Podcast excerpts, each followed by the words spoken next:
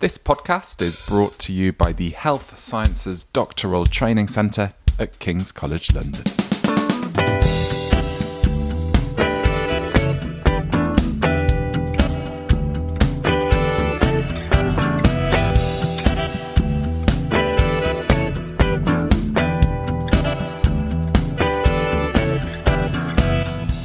Hi, you're listening to Postdocalypse, a podcast by postgrad students about all things postgrad. We're a team of PhD students at King's College London trying to navigate this crazy world, and we'll be sharing the highs and lows of postgraduate study. My name is Alexandra Lautarescu, and I'm a PhD student in perinatal imaging. Today I'm joined by Elisa Bran, who's doing her PhD on first rank symptoms of schizophrenia. We're going to be talking about her research, as well as more generally about the topic of women in science. Also joining us on our panel this time are Harris Schwabe, who's doing a PhD in medical imaging, and Katie Begg, doing a PhD in cancer genetics. So, Elisa, um, first rank symptoms of schizophrenia. What's what's all that about? right. Okay, so I mean, when people think of schizophrenia, the classic kind of symptoms that they think of are psychosis. Mm-hmm. So that includes things like hallucinations and delusions. And basically, first rank symptoms are one of the first kind of attempts to um, describe these various different kinds of experiences.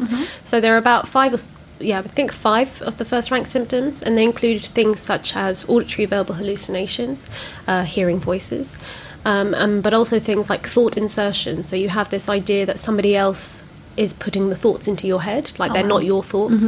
Um, and then there's even one called alien control of movement. Basically, it's when you your your hand is moving, but it doesn't feel like it's your hand. Oh wow. Yeah. Okay. So what are you what are you looking to find? What's your research question? So my research question is basically looking at the neurocognitive basis of these sorts of experiences, and what I mean by that is um, what's essentially happening in the brain. What parts of the brain are active? Which parts of the which areas of the brain are talking to each other during these experiences? do you have any any rough idea of what you might expect to find? Well, we do, and then when you think about, um, you know, there all these symptoms are kind of quite different. So you've got verbal hallucinations, which obviously must involve parts of the brain that are involved in language, mm-hmm. and then you've also got, you know, on the other end, you know, alien control of movement that's he- heavy movement based. You know, uh, so there are different parts of the brain involved, but it seems that there mm-hmm. are there's also must be some kind of common link because all of these experiences have a similar theme, which mm-hmm. is that you experience them as happening you know, not by you. It's not you who's doing them. That's what you experience. And so, this kind of sense of otherness or this loss of control over these experiences, um, we think it has a specific um, basis in a certain part of the brain. That's that's really interesting. Yeah. Uh, so are you using kind of imaging, Yeah. MRI, or So not MRI. so we're actually using uh, electroencephalography (EEG), and I guess the idea is that eventually um, we are trying to look for the basis of this otherness experience and trying to develop something called neurofeedback therapies. Oh, wow, okay. Which basically is a type of therapy that involves some kind of real time demonstration of brain activity, and patients or individuals can learn to adjust their behavior based on this feedback. So basically, they get this little video game that's based on their brain behavior. Mm-hmm. And you know, when they start thinking differently, the game changes, and so they're literally changing these games with their mind, and Oh, it's wow. quite fun. that's that's really interesting. Yeah. Actually, would that be something that would be able to people would be able to use in clinics or hospitals or? So I think it, it really depends. I mean, so it's, it's I mean, it, neurofeedback therapy has been around for a long time, but it hasn't been particularly mainstream. I think because people still just don't know what's going on. Yeah, yeah. Um, and it's been used a lot for ADHD, and it has been shown to be quite useful. Um, but with psychosis, that's an incredibly complicated disorder, and I don't know if it would necessarily be an alternative to something like talking therapy or medication, um, but more likely it's something that could be used to help patients re- be rehabilitated into normal everyday life. So in a way to, to complement talking therapies and Absolutely. So when they, after they've left a unit, you know, um, they can go back home and have this therapy alongside their reintegration, and uh, it can be just top up. Yeah. I think I think that's absolutely fascinating. Mm. Um, you were telling me um, just before we started that you're also doing something to do with uh, hypnosis. Yeah, so that's a funny one. Uh, so basically, before we start working with patients and you know looking around at their brain activity, we want to kind of test that um, this area of the brain that we are interested in is actually involved in these experiences. So basically, what we're doing is we're taking healthy individuals and we are creating the experiences for them. So these are people who don't have any psychiatric mm-hmm, symptoms at mm-hmm. all, and we basically use hypnosis to model these symptoms. So we give them the experience of, for instance, hearing voices. Mm-hmm. Yeah. And then we look at the, what's happening in the brain during that experience. Yep. That's that's really interesting. So in terms of in terms of the um, let's say patient population that this could be applicable for, would it just be people with schizophrenia, or would it be people who are experiencing psychosis maybe for other reasons, like you know Yeah. bipolar or Absolutely. I mean, at the moment, um, you know, I work specifically. I'm looking specifically at schizophrenia. Surely, you know, you know, schizophrenia is a really complicated disorder. You know, and so it's hard to know whether you know psychosis and schizophrenia is that really different from psychosis in mania or depression. You know, I don't know, but that would be an hmm. interesting thing. I don't know if that's enough for my PhD. I think I've already got enough to deal with, but maybe sometime in the future it'd be interesting. Brilliant. That's that's really interesting. Thank you, Lisa. That was really interesting. On that note, I want to involve our panel in the discussion. So, Katie, what do you think about this? So I was once hypnotized actually. Oh, that's cool. Yeah, but I don't think it worked. It No. didn't really affect me. I think we were in a big group of, say, like 30 people. This was when I was at school.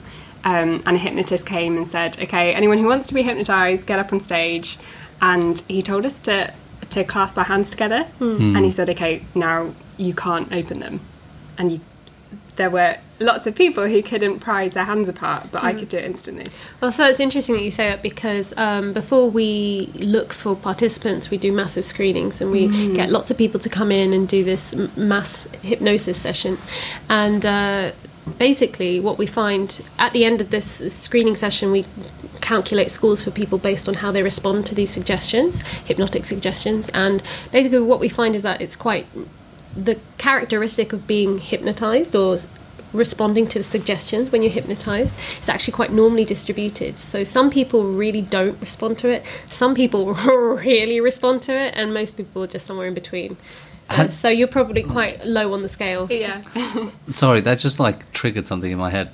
In has anyone? Someone must have done this sort of psychosocial research, seeing people who are susceptible to being hypnotized, and then perhaps their spending habits, right? like correlating that with like advertising effect. Okay, so some so are you kind of like asking the, how does being suggestible to hypnosis how does that Affect relate the rest to of your personality traits? Yeah, yeah, or the rest of the So decisions they- you make. So, I mean, in psychology research, there's certain theories about personality. So, one of the main ones is the Big Five theory, which is basically, you know, people have varying degrees of neuroticism, Uh-huh. extroversion, introversion, these sorts of things. And uh, they have correlated like hypnotic suggestibility, um, and it doesn't seem to really relate to any of those. So, it seems to be in a league of its own. Is that then just like a sixth trait? Well, yeah. I mean, it just yeah. if you respond to suggestions under hypnosis, basically all it means is you respond to suggestions under Under hypnosis. hypnosis. It doesn't really mean you're gullible or anything like that. Yeah. Yeah. Even though you might want to think that, but no. Okay, damn. So what else could it mean? What what could it be if someone was more what's it suggest suggestible? Yeah, sugge- so yeah, hypnotically suggestible. I mean, what it basically means is that when you are in a hypnotic state, which is essentially a deeply relaxed state, um, you are more open to suggestions from other people. So if I were to make you feel really, really relaxed and open, I mean, really relaxed and, you know, kind of open-minded, then malleable. yeah, kind of. I mean, but the thing is, it, it always involves the individual being open to it. Like, if you come to a session and you're incredibly skeptical, um, you know, the chances are you won't relax. The chances are you you will be overthinking things, and that can really affect the experience. So, uh, it's a lot to do with your belief, actually. Like, if you believe you can be hypnotized, then you will. It's it's a, it's a funny one, but anyway, I don't do a PhD in hypnosis. I just use it to to model these psychiatric symptoms. So. Um, and how effective do you find it as a modelling tool then, given that uh, to somebody who doesn't know anything about it or only knows about it through movies, it, that it seems really susceptible, pardon the pun, to poor data, right?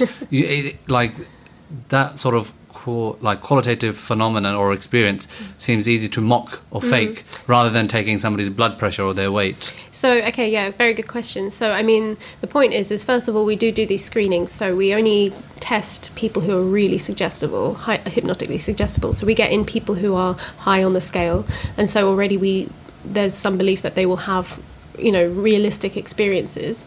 Um, we do qualitative interviews with them, so we ask them to describe their experiences. These people are very descriptive actually. So it's not like oh i heard a voice. No they Got can you. they can Yeah, say it's yeah. a male voice it has a low pitch high pitch it comes from across the room it's inside my head. Yeah. you know they can be quite descriptive which makes you believe that okay maybe it's more than just their imagination you know.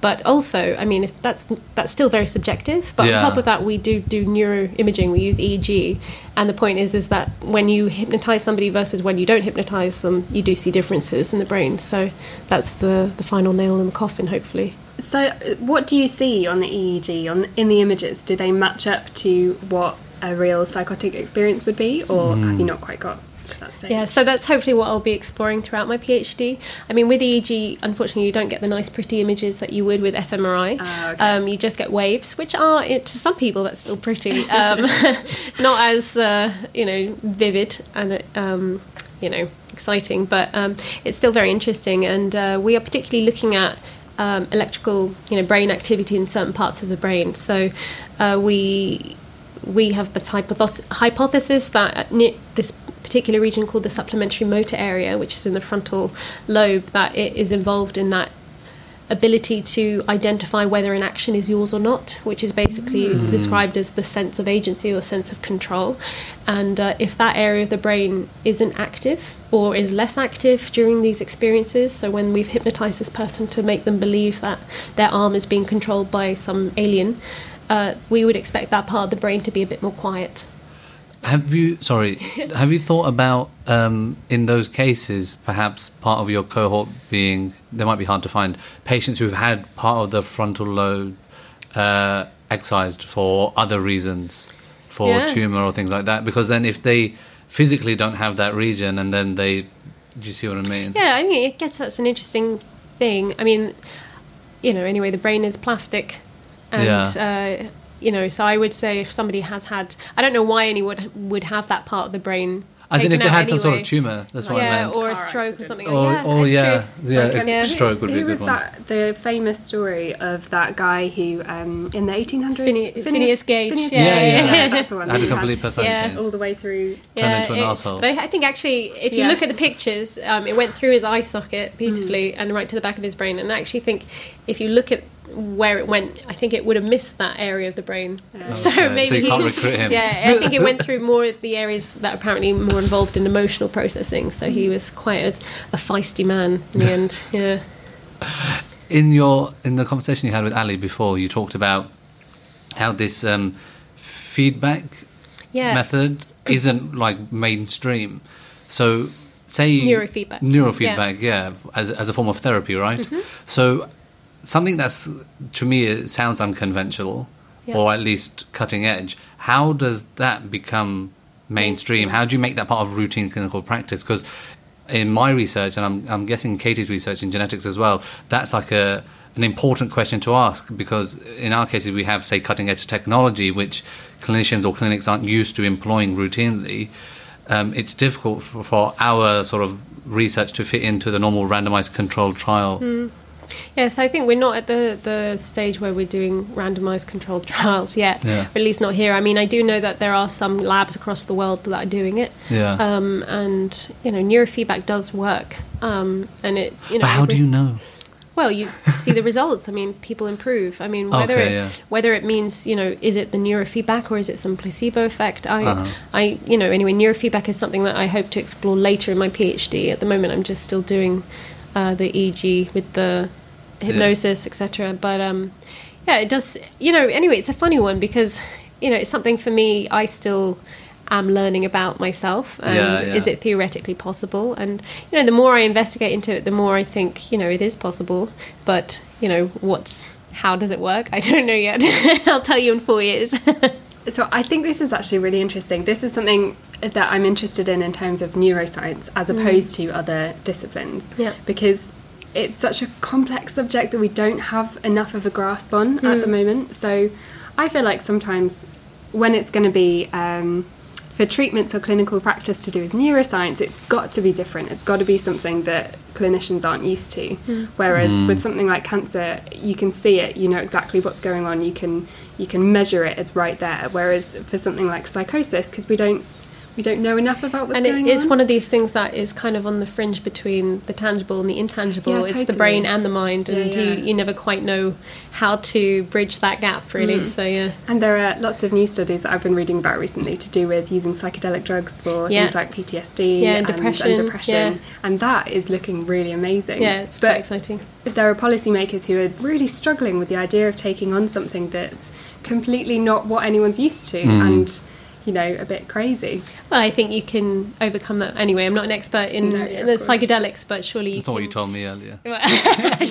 Quiet, Harris. Um, but um, you know, they'll find a way. Yeah, I'm sure they will. And on that note, I want to thank Elisa and the panel for that discussion. Remember, if you have any thoughts about what we've talked about, you can tweet us on at postdocalypse18. Next up, we'll be talking about women in science. But first, So, hi Ruth, tell us your nerdy thing. So my nerdy thing is uh, late at night when no one else is around at work. All our lights are on sensors, so they go off, and then I see how far I can get down the corridor without tripping them. That's brilliantly nerdy. Thank you. a recent study suggested that half of the people in the UK can't name a famous woman in science. Recently, King's established the Global Institute for Women's Leadership, chaired by Julia Gillard, the only woman to have served as Prime Minister of Australia. The institute aims to better understand and address the causes of women's underrepresentation in leadership positions. So today we want to talk about our personal experience of women in science. So Elisa, what's your experience? Yeah, so interestingly, I mean, I got into science thinking that it was something that not a lot of women do for some reason. Um, but as soon as I got into it, I realised my like 80% of my first year of undergrad were women. So it's interesting you do one. in So I did biology to start wow, with. So it's quite a high um, number of ladies. Um, See, I did I did psychology, so mine were vast majority women with Yeah. about two, three men. Probably. That's an interesting one. And uh, eventually, when I went to do my master's, um, I did it in cognitive neuroscience, which is somewhere like between neuroscience and psychology. And that was quite a nice, even split between women and men. Uh, but the funny, the funny thing was, right, um, was that. Uh, when I was applying to do PhDs, um, I came up with a few different project proposals, and one of them I came up with really last minute because the funding deadline was coming up, and I just thought of an idea, and it was a developmental project. Um, and my supervisor was a bit surprised. He was like, "I didn't know you were, you know, into developmental stuff." And he's like, "So, I mean, why don't you go check out the developmental department and see if you gel with people there? Because you we need to find your secondary supervisor there." And so I went along, and they were all women, all women. And then I just and I'd been working in an institute that was 50-50, right? And then the old, other alternative was to do something more computational. Yeah. So I went over to that department, all, All men. men, yeah. All I men, mean- and that was really bizarre. I mean, I, I, I moved from psychology, which is all women, to medical imaging uh, in the biomedical engineering department, which is all men. Yeah, it's interesting, isn't it? Yeah, so even yeah. though that there there may be, um, I mean, we're lucky we're in an area where there are tend to be a few more women. I mean, Hmm. than none. Uh, but it still seems that there's like some gender differences in terms of areas that people are interested in. I don't know if that's something that Mm-hmm. other people have noticed, but um, yeah. Anyway, I did quite consciously not choose that developmental. Um, PhD because How- I, I just didn't come? want. I guess I just didn't want to be feeding into stereotypes. I mean, it's Okay. interesting. I would have really enjoyed that project, but I mean, that's a, a little bit of positive discrimination, I guess. I mean, you know, I don't know. It was a funny one. I'm I'm very happy with the project I chose in the end, though. Mm-hmm. Yeah.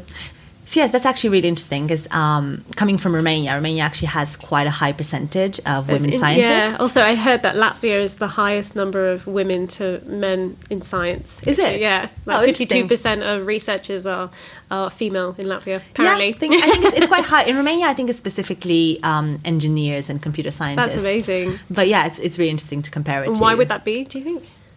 I mean, um, I'm not I'm not an expert in the field, but as far as I know, so I think during communism, because everyone had to have a job, um, I think a lot of women were encouraged to go into fields that are not, you know, traditionally fields for women, That's like really computer science.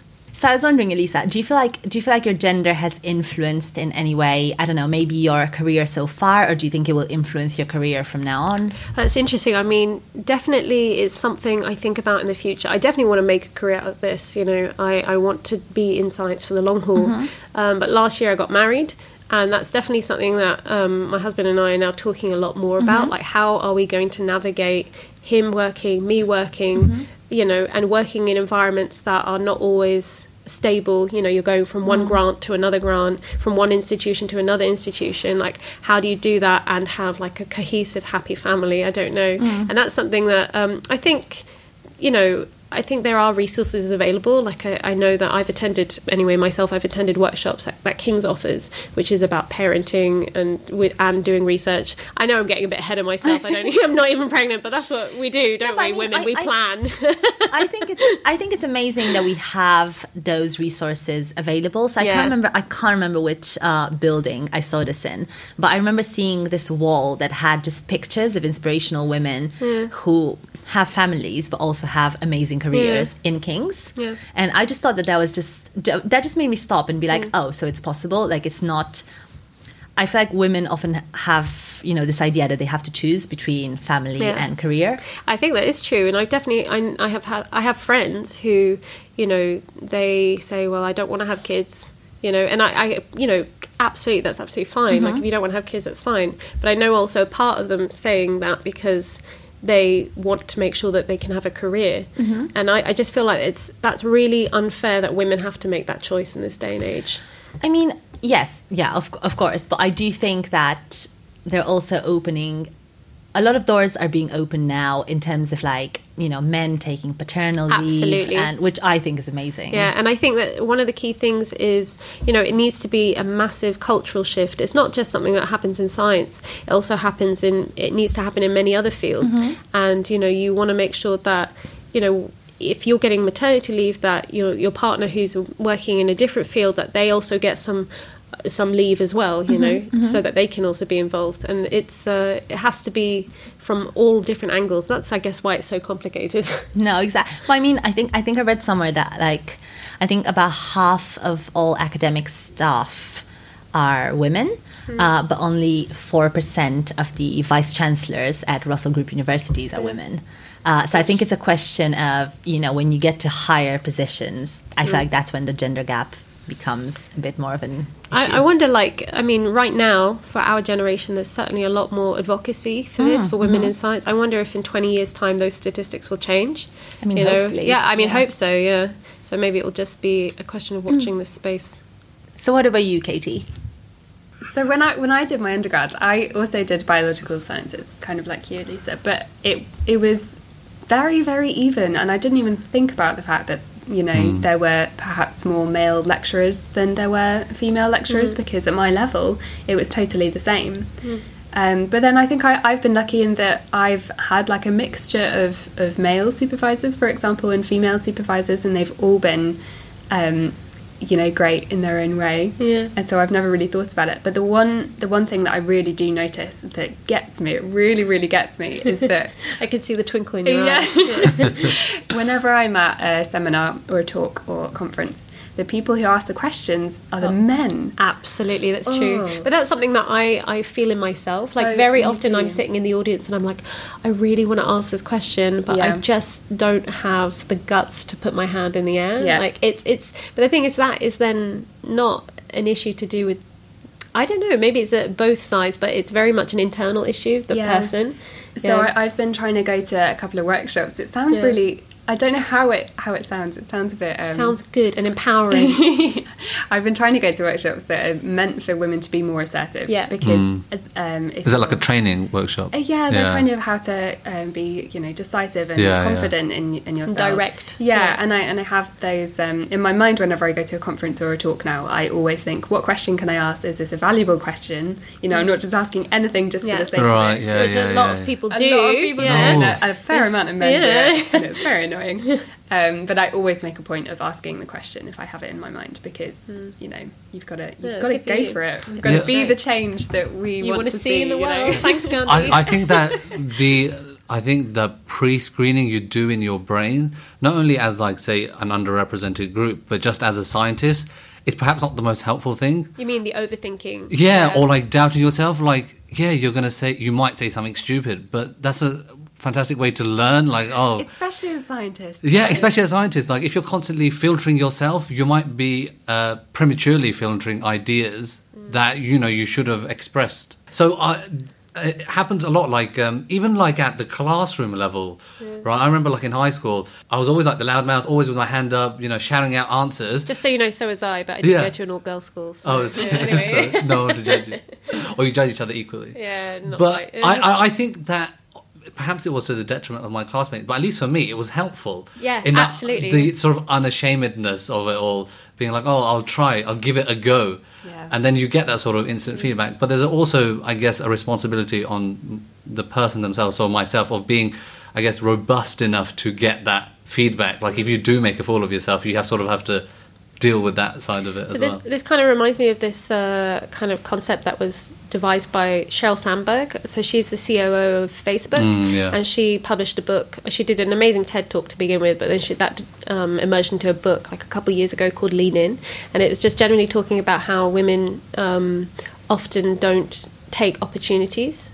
Um, Yeah. I mean, maybe times have changed a little bit since then, but I mean, I think it's still, you know, when I read that book, I found it to be really. Um, yeah, awakening, if I can say that, enlightening. There are many things or habits that I have, unconscious habits that I just don't realize I'm doing. You know, just not allowing myself to literally lean into situations. Yeah. Yeah, and this could be why.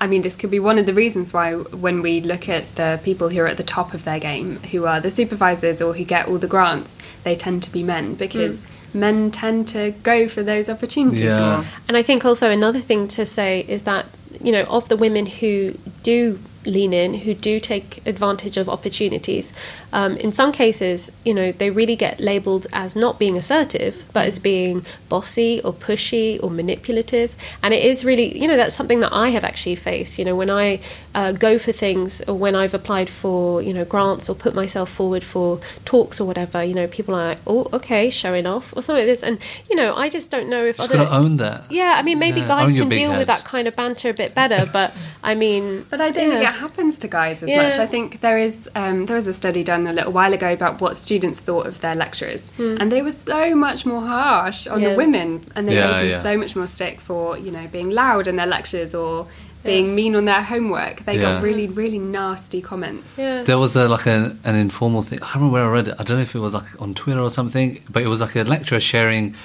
uh, um, the evaluation forms that you get Yeah, at the end yeah, of I I courses. this as well. And I, I can't remember. She brought her child in for the lecture. I, could, I think she couldn't arrange uh, childcare because I think her partner's also a professor at the university or something. And then, like, quite a few of the students mentioned it on the course evaluation as the negative. Really? Like, it was really unprofessional, yada, yada, yada. And then on the same Twitter thread, male professor had said, like, oh, well, I've had positive comments whenever I've had my kid in class. Yes. They thought it was like a funny wrong. thing or how cute it is that da da da.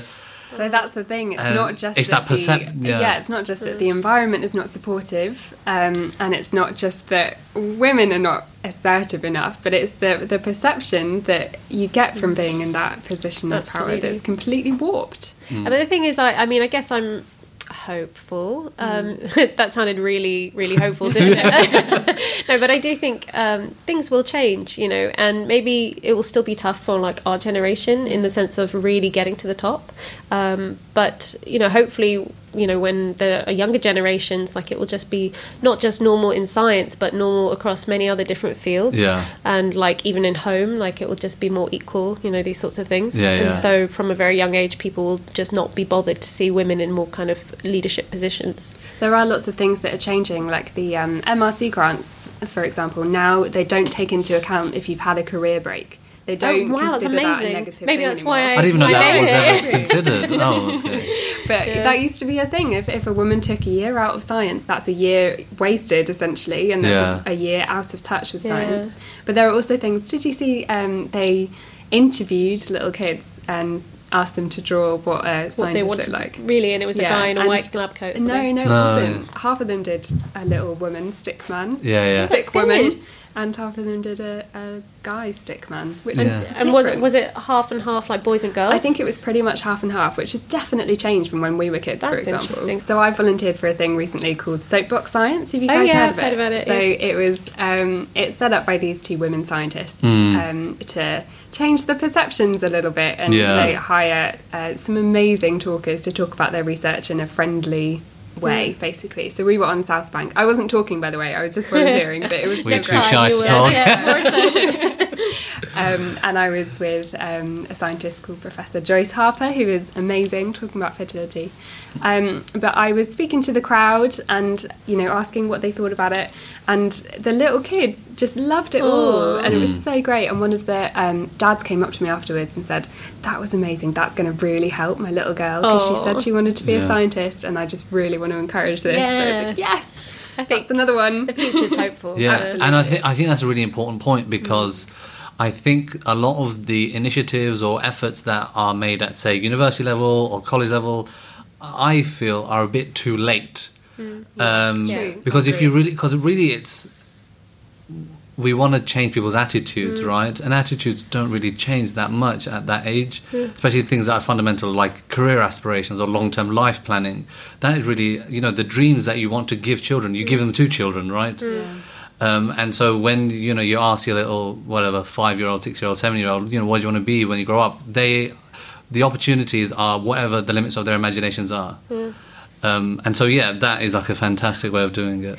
I think another point also to mention is uh, I don't know what the exact term should be, but sisterhood. I guess that's the only thing I can think of. Because I remember going to a talk once about women in science, and uh, one woman in the audience was very like adamant, like that there isn't a problem.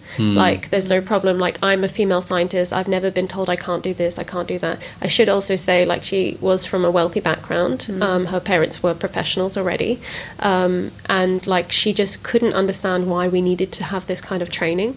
And I, I remember f- I, I didn't confront her in that moment. Maybe I should have been a bit more assertive. but I do remember going up to the speaker and telling the speaker like I was really grateful for the thing um, because you know I do think that there are many women who don't have who do have these issues like they do face that kind of confrontation when they are Yeah. trying to go for their dreams and whatever and you know women who don't experience that that's great i mean it's good that you you feel free and that you don't feel held back in any way but it's important not to Yeah. you know You need to check put your down privilege. yeah you need to check your privilege absolutely and you know it's what is more painful than you know being in a male environment that's degrading to a woman is women not supporting each other that's even more painful and upsetting to see so yeah come on ladies So that concludes our podcast today. Thank you for joining us. It's good to hear that so many good and empowering things are happening. Special thanks to Elisa for sharing about her research and to Katie and Harris as well. In our upcoming podcast, we want to talk about all things PhD. So if you'd like to focus on a particular topic or just want to get in contact, then please tweet us at, at Postdocalypse18. Thank you for listening. Till next time.